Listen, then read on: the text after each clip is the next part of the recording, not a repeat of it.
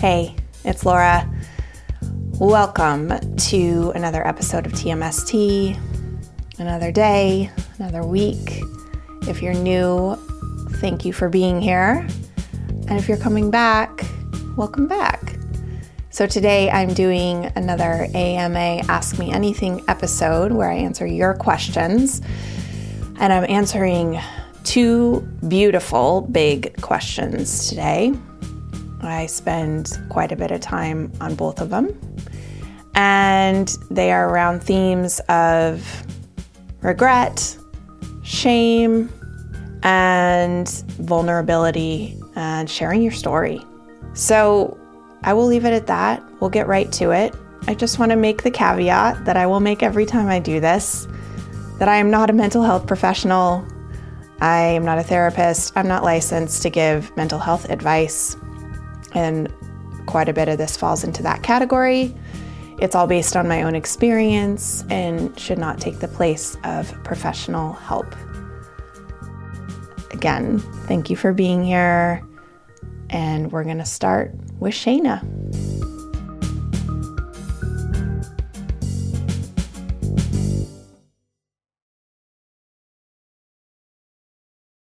My name is Shayna, and I am from Tampa, Florida. My question to you is how to be vulnerable. Your book was definitely life changing for me, as I know many of us that have read it um, feel that way. And your your vulnerability has been so inspirational in sharing your story. It's so commendable. And I found that during my alcohol free journey, I'm not able to be vulnerable and share my story, not with people in real life or those that I've made in the sober community um, through social media. Um, I am a TLC member and I've been on this journey since November of 2020 and I still am not able to share my story. I've been asked to do so and I just, I can't. So I'm just wondering how does one get to a place where they're just ready to make that jump? Um, you've helped so many of us and i would i would like to share my story if uh, even if it could just touch one person but being vulnerable is so difficult. So that is my question. How does one become vulnerable during this alcohol free journey of ours? Thank you. Hi shayna. Thank you so much for writing in or voicing in your question. It's a question I have been asked a lot in the past five years, and I'm really glad you asked because it gave me a chance to really think through a response. Because my initial response is always to be a little confused by the question um, because I never really saw myself as someone who was being brave or vulnerable uh, or having any particularly strong courage, big courage rather. And so I had to really think about that. And hopefully, in the thinking and in what I'm going to say, there will be something for you. So, in some sense, this could be a 10 second answer because the answer is actually simple, but I won't make it a 10 second answer. The short and long answer is shame. Shame is why you don't share. Shame is why people remain secret about big parts of their lives uh, because we're ashamed. You probably, I can say with near certainty, because I've been there, you've got a very narrow and mistaken view of what your story actually is. So I'm going to guess you're probably caught up in the details of what happened when you were drinking, right? what you did do, what you didn't do, how it impacted other people, how it impacted yourself. And you think these parts, these shameful parts, the the ones that you feel bad about that make you feel weak and immoral and whatever else you tell yourself that these are actually these parts are the most important parts of your story. And we tend to also think that these things are unique to us even though we can hear otherwise. You've read my book, you've probably read lots of other books, you've probably heard a ton of stories if you go to meetings, but you still believe that you're the actual worst, that there's something special and uniquely terrible about you that means you deserve to feel extraordinary shame. So here but here's the truth. I have yet to hear a unique story of addiction. Not one. Not the high bottom stories or the low bottom or the rich or the poor or, you know, had nothing to lose or had everything to lose and lost it, whatever. It's all the same. It's all the fucking same. That stuff isn't actually interesting. What's interesting is how we climb out, how you climbed out. The incredible courage and strength and humility and resilience and compassion and love and discipline, dedication and surrender and uh, mercy, all these things, what it takes to climb out. That's the great story. It's what every great story of the human spirit is about.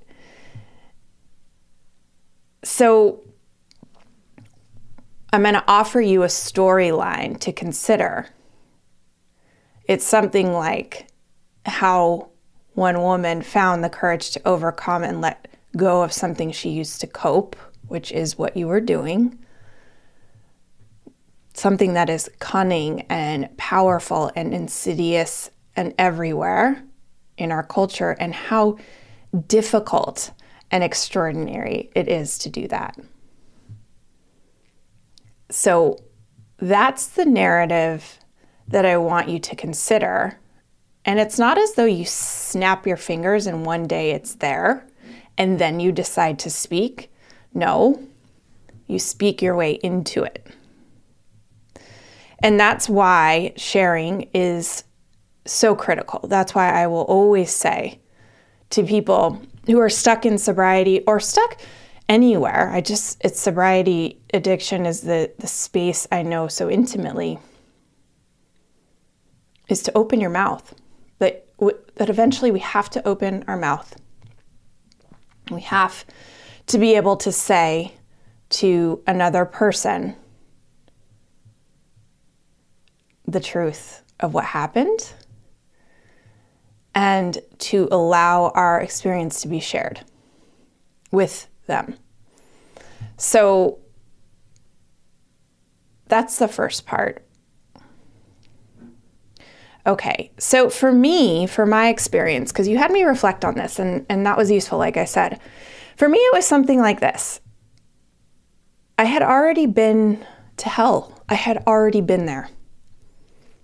I had already experienced it in my addiction, in the grief of facing sobriety and not being able to stop doing a thing that was killing me and ruining my life, and of wanting to continue to keep doing that thing despite everything that cost me and the mind fuck of that and of not simply just being able to choose, right?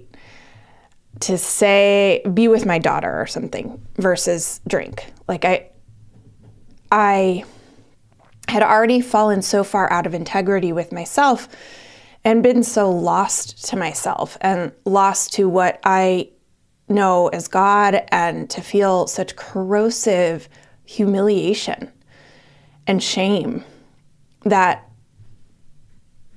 my baseline of what to fear, because I had been in hell myself already, living hell, my baseline of what to be afraid of, of what was really actually scary, just changed. I had lived in my own personal hell, and so I wasn't afraid anymore. I didn't have the time to be afraid anymore of the superficial hell of being judged or misunderstood by people about this part of my life. It's not that I just stopped caring, I just couldn't care and continue on and save my life or have any life. And eventually I did stop caring about that. So I think if you go inside, you will find the same thing to be true for you. I have a feeling that being judged and misunderstood by people is probably what you're fearing, and that stems from this shame that you're holding about your story. And that was a cage that I lived in for a long time this fear of being judged and misunderstood, of being disliked. Uh, and it was so deeply tied to my drinking. So to quit alcohol but stay in that cage was for me, it would have been like never having quit, really. And I'm not saying everyone who gets sober or goes through any kind of life defining experience like this that is, you know, largely misunderstood uh, for other, which other people will judge, which is everything, by the way. If we're really living at all, someone's going to judge what we're doing. Uh, I'm not saying that everyone who does this has to share publicly or write a book like I did or anything like that. Um, but I'm saying so long as you're owned by the by the shame of that story and you keep it an active secret, you will suffer. Privacy is very different than secrecy, and what you're talking about is secrecy. I couldn't be afraid of being judged and continue on at the same time. And simultaneously, I started to realize that deeper than this fear of being judged, there was this knowing that what I was doing was an incredibly subversive act. And I liked being on that side. I liked that it was a little bit badass to get sober. I liked that I had a storied past and that I had decided I was going to rewrite my story, that I was going to start a new chapter, that I was going to become a person that did have integrity, that I was going to become a person that didn't try to bury this about me, but instead included it and carried on openly. I wrote about what was going on with me because I just couldn't not write about it. And I wrote because writing, more than anything else, was saving my life, and I could feel it. And I think the same is true for people who decide to talk about it, whether they're talking about it with one other person or in a room full of people or on a stage. Because we can feel in that moment that we are transmuting the shame, alchemizing it into something else, something life giving something we can actually stand on, and something that, in the speaking of that truth, in the sharing of it, connects us to other people in the way that we so desperately needed and were longing to connect.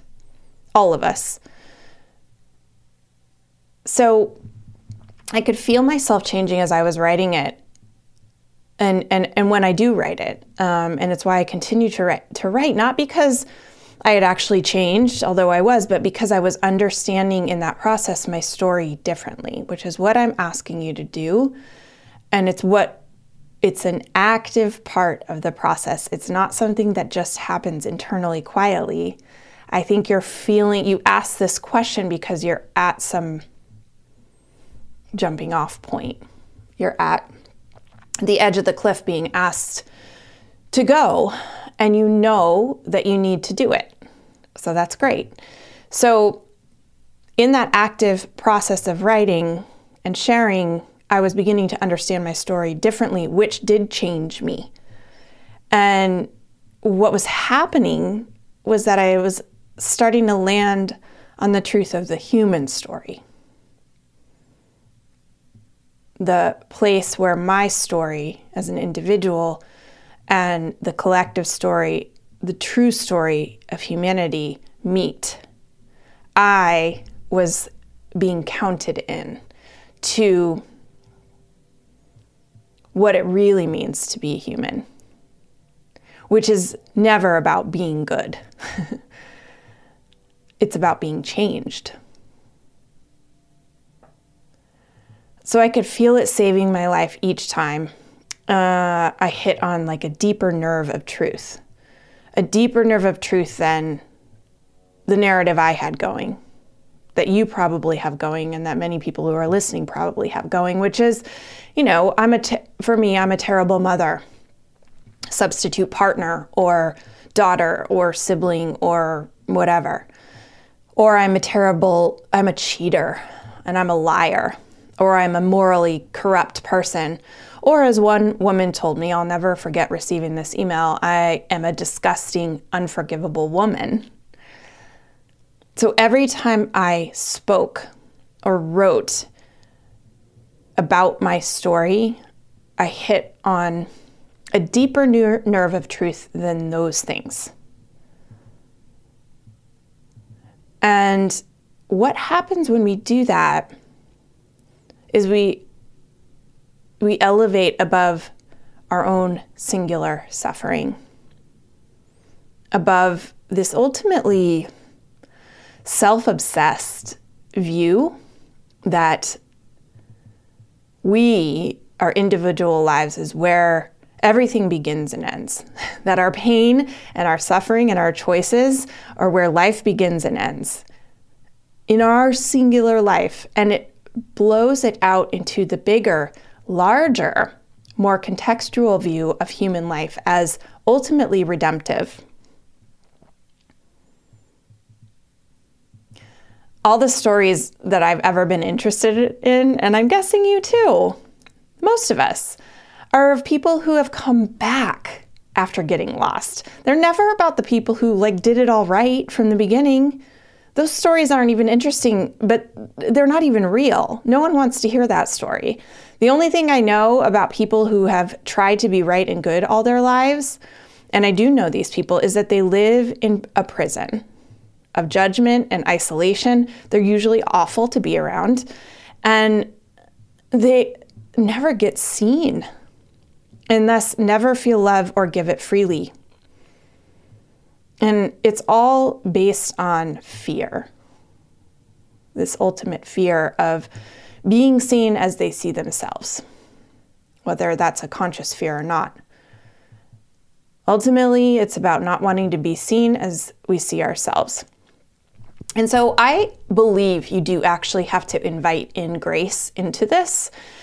And that's where it begins to become not about your singular experience. What I was just saying about the self obsession it has occurred to me more and more like over time and and I I want to write about this and I probably will, but how when we are in when we're in um, shame, when we're in deep suffering, and when we shut down in that suffering, um, or when we're in a loop, you know, like a loop. Uh, the next question I'll get into this, but this loop that st- keeps us stuck in the past we are so, we ultimately become selfish and self obsessed because we can't connect to others. We just can't. We're so mired in our own story of how big of a piece of shit we are that we, that's the only story we know. And so I do believe you have to, I, I do believe that's why we have to invite grace in and that doesn't have to be about prayer in a religious sense, but just inviting a perspective other than your own. You know, this preposterous idea that that your life is not where the truth begins and ends. This story that you have in your head is not is not could potentially not be the story of what is true. That the actual true story is much bigger and more complex and inclusive of every single thing and that's why we share. That's why we write, because in that we are including other people. And as my friend Jim Zartman says, there is sanity in community. We often can't ha- find grace alone. It is done in community, it is in the relationship that we have with others, the relationship that we have with spirit, the relationship that we have with nature, and so on. So this is this is another way I found that, okay, that that sort of broader view that I'm talking about. I saw it in others before I saw it in myself. And I was always drawn to you know stories of redemption and writers uh, you know i love memoir because it's you know that it's true as you're reading it. And so writers like cheryl strayed maya angelou mary oliver uh, liz gilbert joan didion toni morrison john o'donohue. Um, i had to ask myself why I was so drawn to their stories and why I thought I was any different. And I never found an answer. It's just when I was, it was a matter of, you know, it's like Pema Chodron says spirituality is kind of a game until the shit hits the fan. And I had admired these writers and artists previously when I was hadn't lived into my own experience of hell um, or the shit hitting the fan. And then when the shit hit the fan, it had to go beyond my intellect, intellect and into my experience. And that's where I had to be asked could I be included in the stories of redemption? Could I be included in the larger stories of humanity? And the answer was yes, but that I had to participate in that inclusion. I had to participate in that becoming, and the way that we do that oftentimes is by creating something out of it, writing, story, opening our mouth to share with one other person or maybe many people. So,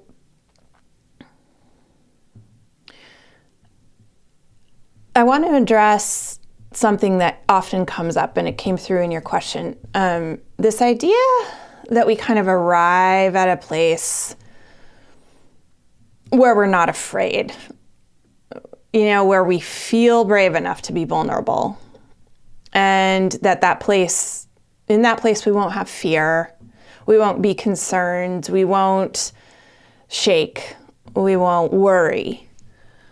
Um, I, that place doesn't exist as far as I know. And the difference is you just decide to do it anyway. You realize that you're not actually that special or unique. And you get to be very intimate with your shame. And perhaps that's the next step, step for you is I think a lot of times people in recovery, especially, believe that by listening to stories that other people tell, or listening to podcasts or reading a book or reading all the books, right? That we are somehow that the process that others are speaking of is going to by osmosis occur in us. And it doesn't. It's those things are all very useful and important and sometimes we have to do that for a little bit before we are able to participate actively. But eventually you have to participate actively.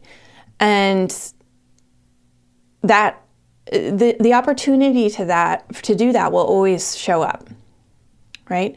So whether it's talking to someone in your home about how you actually feel in the moment or responding honestly to a question of how you are or having a different kind of conversation with a coworker or finally telling the person who is in front of your face, whoever they are, that you are no that you're not drinking anymore and not making up you know some other lie excuse that you've that you've said in the past you know that you're on a health kick or you just can't tonight or you're on medication or whatever.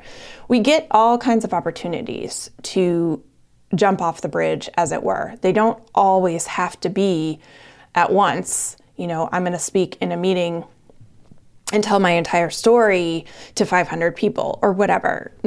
We get opportunities, and I'm guessing you're going to get another opportunity today, whatever comes your way, will be the opportunity that you need.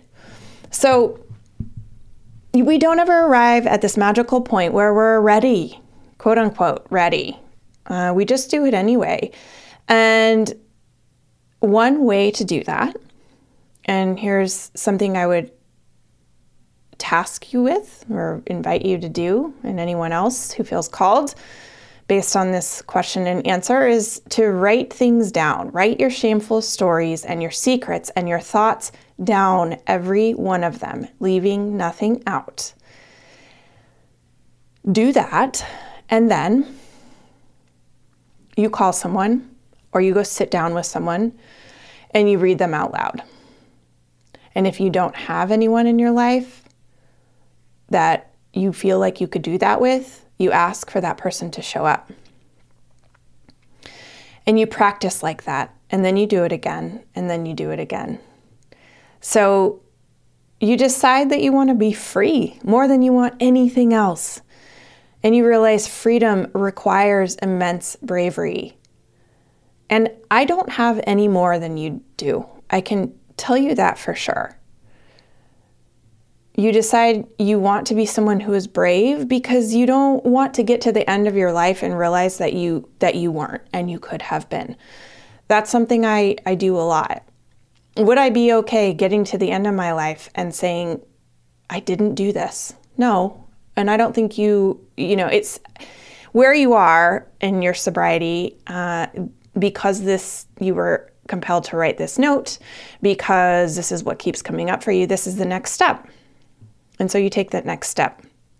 And then the next time something comes up, you will think, no, I can't do this. This is too hard. This is too much. And then we take that step and so on. And that's just how it goes forever. But along the way, you come to realize you're pretty fucking brave, actually. That's how we build the muscle. That's how we build it. So I got this great quote from my friend Sarah. Uh, she sent it to me, she texted to me last night, and it's from Amanda Quarashi, who I apologize if I'm pronouncing your name wrong. Amanda Quarashi, and she says, if we want the rewards of being loved, we have to submit to the mortifying ordeal of being known. And I think that summarizes this up pretty well. it is a mortifying ordeal, indeed but it's the only way we get the reward of being loved. You said that no one in your real life or in sober circles knows about this. And that's a really, really extraordinarily lonely place to be. And on the other side of that, I promise you, are all kinds of gorgeous, amazing things. You might be misunderstood by people, you probably will. But what I have learned is what we gain in those moments totally eclipses what we lose. So I will, I just thought of this, but here's an invitation for you should you choose to accept it. I host a sobriety meeting every Tuesday morning, 8 a.m. Eastern, with the Luckiest Club, and you're invited to come share as a speaker.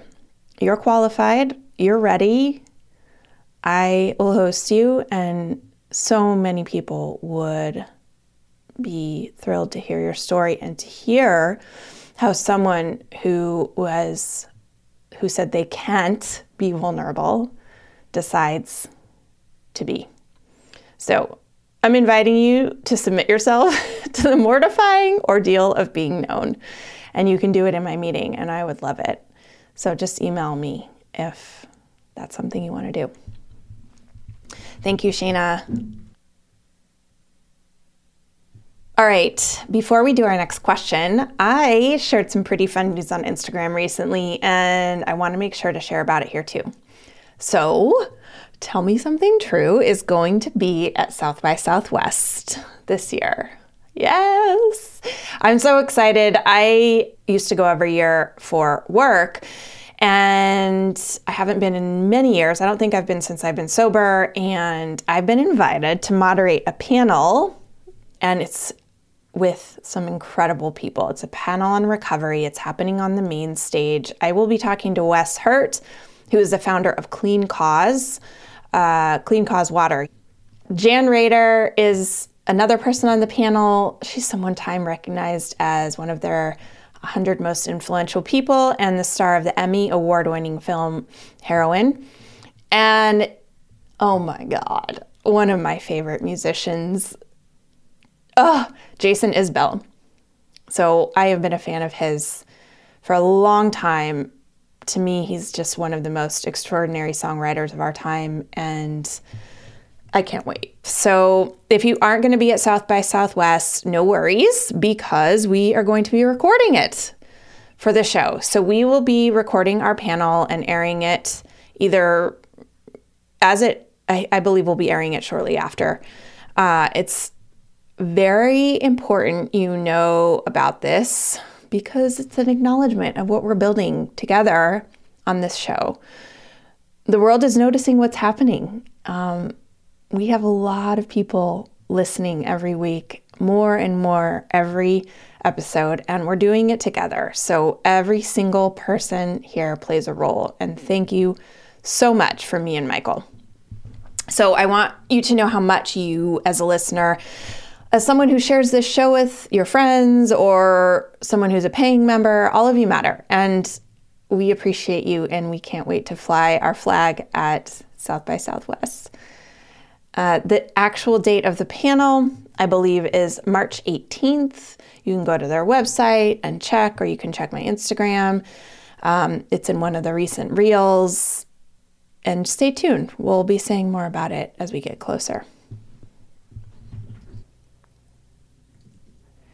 All right, our next question comes from Kat.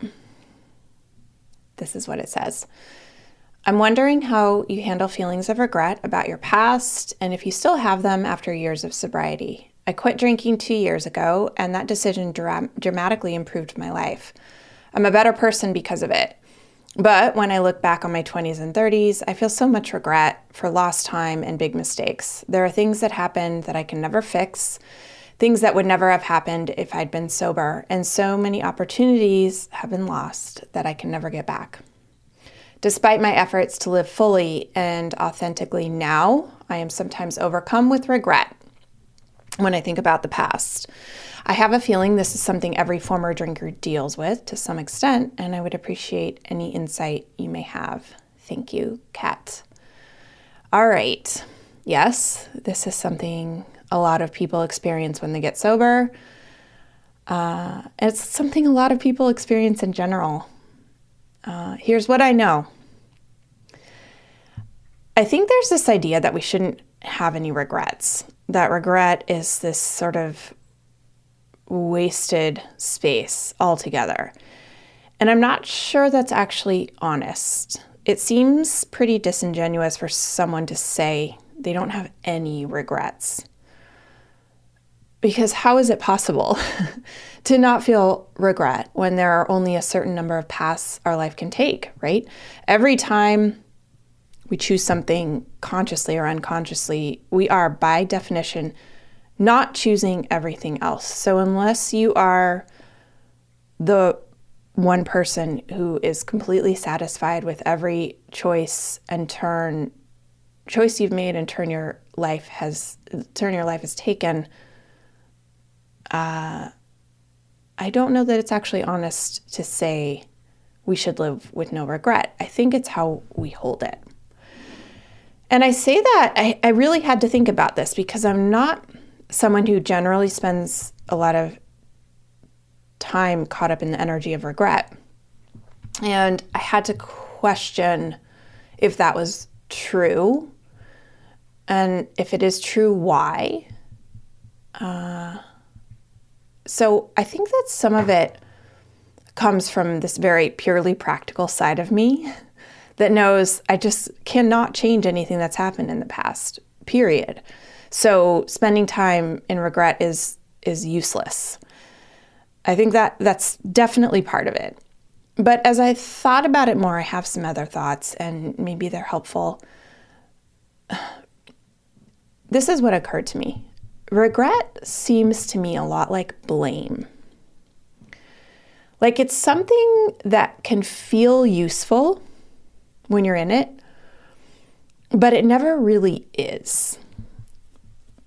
because it keeps us stuck in the past and removed and inert in the present moment. So, regret seems like a sort of, I don't know, like an emotional Botox. And I have nothing against Botox, by the way. It freezes us in time, okay? It renders us sort of immovable and pinned to the past, like in one moment or many moments. And it looks like it's helping, and it might even appear that it's helping, like it's a superficial mask, a, a sort of protective barrier of sorts. So, what is it protecting us from? So, let's go back to blame. When we get stuck in blame, it's always about pointing the finger at others and ourselves and trying to define why something happened. It's this sort of grab for control.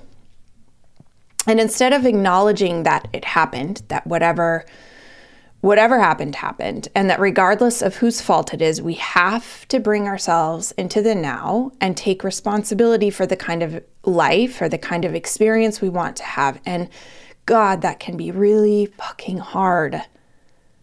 It can be so hard, but it's the only way through in the end. So,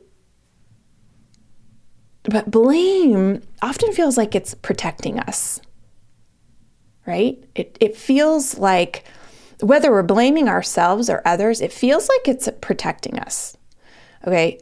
So, similarly, when we get stuck in a regret story, we're stuck back in the past, asking how things might be different if we hadn't done this or done that, or like you said, if you'd been sober.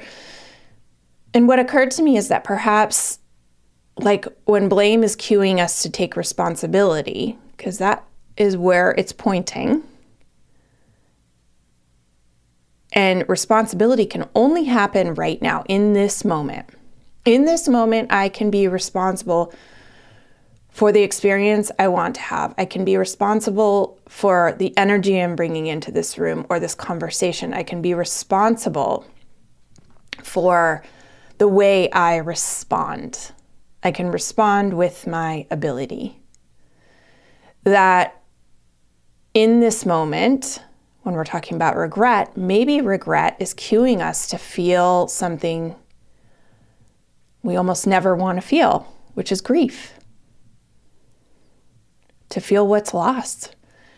And like responsibility, grief has to be felt if we are to metabolize it and to allow it to become useful.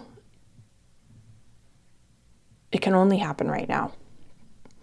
It's a feeling we have to stop evading, trying to evade, protect ourselves from, avoid, all those things. And we have to allow it to submerge us, as Karla McLaren says in The River of All Souls. That's what grief does. So, because when we're talking about grief, when we're talking about regret, especially as it pertains to sobriety, but it really could be about anything, grief is present. And Grief is this acknowledgement that we've lost something of value. And to allow ourselves for grief to move through, which is, it can be tremendously uncomfortable, unbearable, or seemingly unbearable, to allow ourselves to actually feel the pain of that loss, to feel the choice we didn't take, to feel the moments that we missed to feel the sorrow and the complicated emotions and the ambivalence about it all and the confusion and everything. When I think about my own path, and there are things that I do regret. I don't have shame about them anymore, and maybe that's a big distinction, but I, I do feel regret, and I think that's normal. I think it's healthy. I don't stay in that energy, but I feel regret about things like, for example, I feel a lot, I feel sad. I feel a loss about the time I, I the times I haven't been present with my daughter before I got sober and after. I feel regret about that. I feel regret about uh, handling things the way I did sometimes with my ex husband because I was really hurtful in moments. And I feel regret about times that I wasn't, I didn't spend more time with my grandmother before she passed away. I was able to spend some really precious moment, uh, meaningful moments with her, but I wasn't there enough. And I feel a lot of regret about that. And I have in sobriety allowed myself to feel the grief of those things and I and I think that's perhaps why I don't hold them so heavy.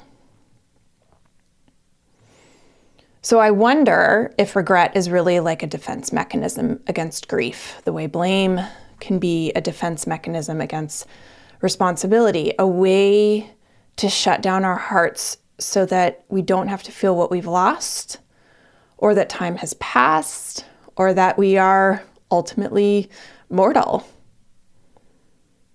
That every time we've chosen something, again, consciously or unconsciously, we're not choosing other things and that we there's no other way that equation goes. In that sense, I don't know that it's possible to live a life without regret.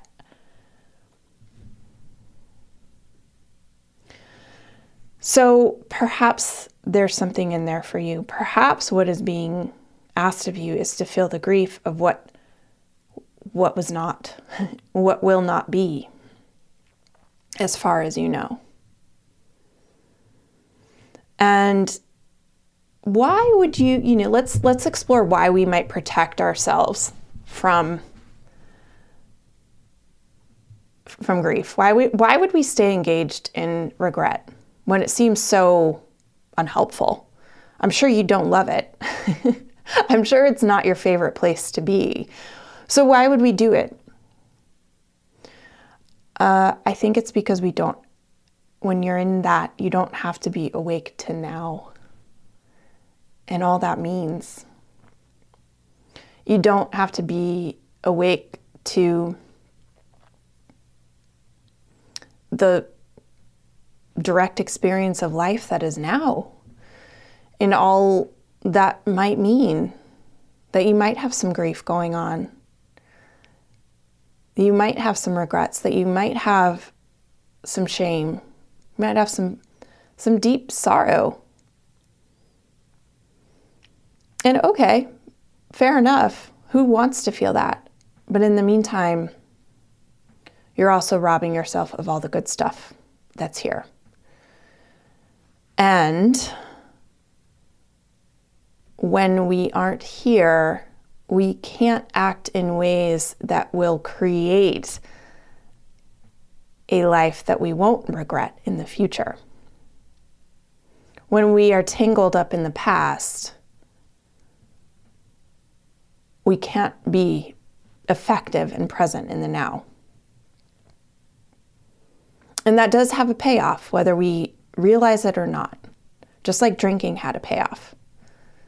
That payoff is incapacitation. It's one of the best uh, sort of descriptions I've heard or theories I've heard, um, Steven Pressfield talks about that. How drinking is ultimately this like form of resistance in a way because it incapacitates us, and sometimes we need to be incapacitated because we can't necessarily survive what we're going through. And once we remove it, then we're faced with what we were going through. So, some things to consider. What might be there? What might be underneath? Perhaps it's grief. Uh, it requires an open heart and admission that if we choose to live, we will be hurt again. when we decide to be here now, open. So Pema Chodron uh, and all of Buddhism really talks about when we're faced with pain, we have two choices, and one is to shut down our hearts, and one is to keep our hearts open. And it seems like shutting our heart down is the wise thing to do, and it's our natural instinct. And the way of the Bodhisattva, the brave warrior, is to keep our hearts open despite the fact that we will, no doubt, get hurt. And we do that because the alternative shuts us down to everything. And regret seems like a really easy story to fall into, like shame, a very sticky story. So that's what I have to offer. What I what I will say, and maybe this is something that is useful for you as a as a practical thing to do. Write down what you grieve. Write down every single thing. Or if you want to frame that as regrets, write that down. And notice this is what I recommended for the last person too, because a lot of times these things just live in our minds and we have to get them out onto paper and into the world and out of our bodies. And that's where they start to take to take on a different shape and to lose a lot of their power. Make a list of all those things. And then something I think about a lot is the fact that I don't know that things could be different. We really don't know. You don't actually know what drinking kept you from in a good way. You don't know that had you not been drinking or that you it, had you made a quote unquote different choice assuming that you could have which you, you couldn't have or, because you didn't right? It's like that byron katie question could it have gone differently? No. And how do you know that? Because it didn't. So when we argue with reality we lose all the time. So you don't actually know. We, we, we really think that life is like this decision tree that we, you know, if this, then that, and that we can predict um, with a good degree of certainty how things would have turned out. Would we, you know, if we had ended up with a certain partner instead of the one we have, if we would have had children instead of not having them, if we didn't have children instead of having them, if we would have chosen this job or this degree or this career path or, or whatever. And we really just don't know. We only know what we have. And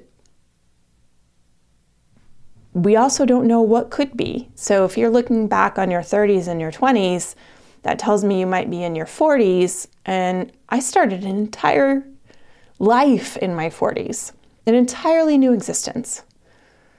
Uh, so you also don't know what's to come. But one sure way to pull yourself out of the magic of what could be is to stay locked in this pattern of regret, this story of regret.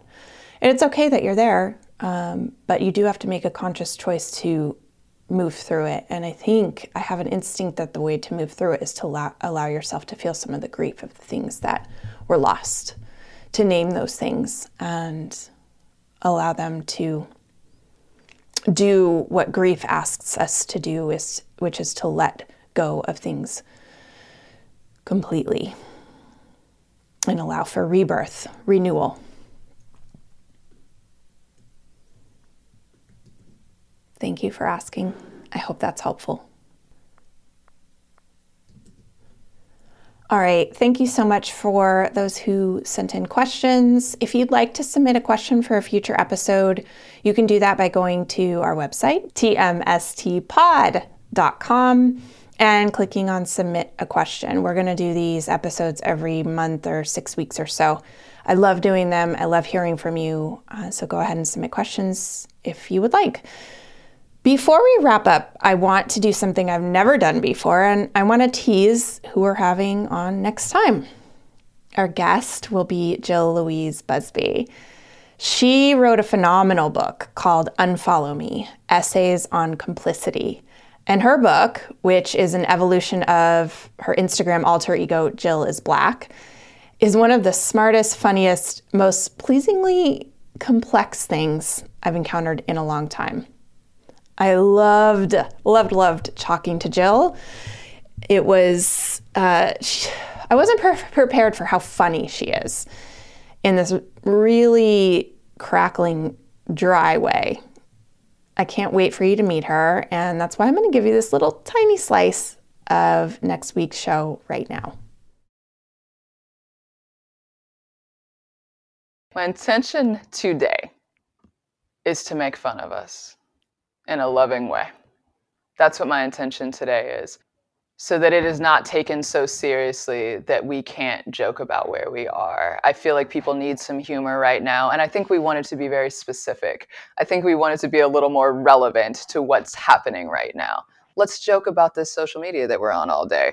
Let's talk about what it means when someone launches their new brand you know, and then you go on to someone else's post where they've launched their new brand. You got to figure out how to support both of them. These are the kinds of videos I want to be making because I think right now I don't want to contribute to any more stress. I don't mm-hmm. want to be the person who's trying to remind you that everything is on fire. You know it's on fire.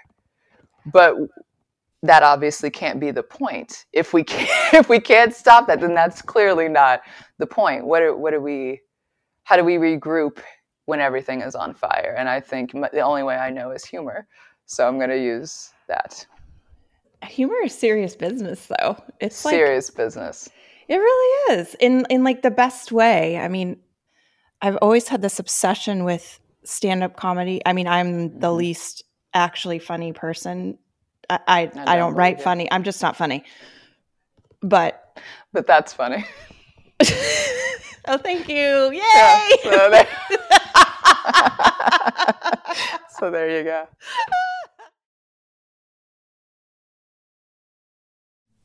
There you go, folks. the delightfully enigmatic Jill Louise Busby. Next week on Tell Me Something True. Bye.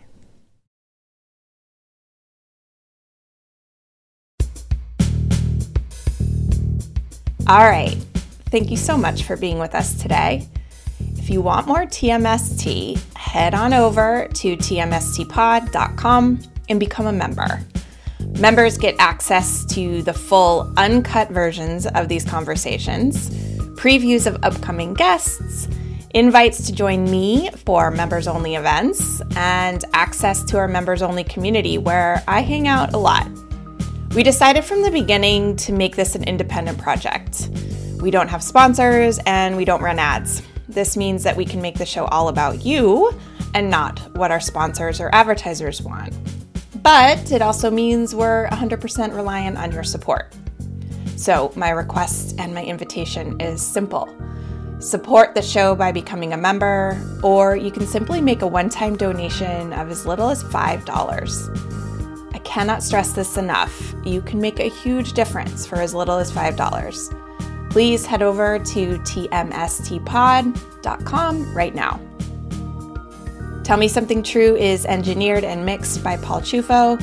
Michael Elsesser and I dreamed up this show, and we're looking forward to joining you online and next time on Tell Me Something True.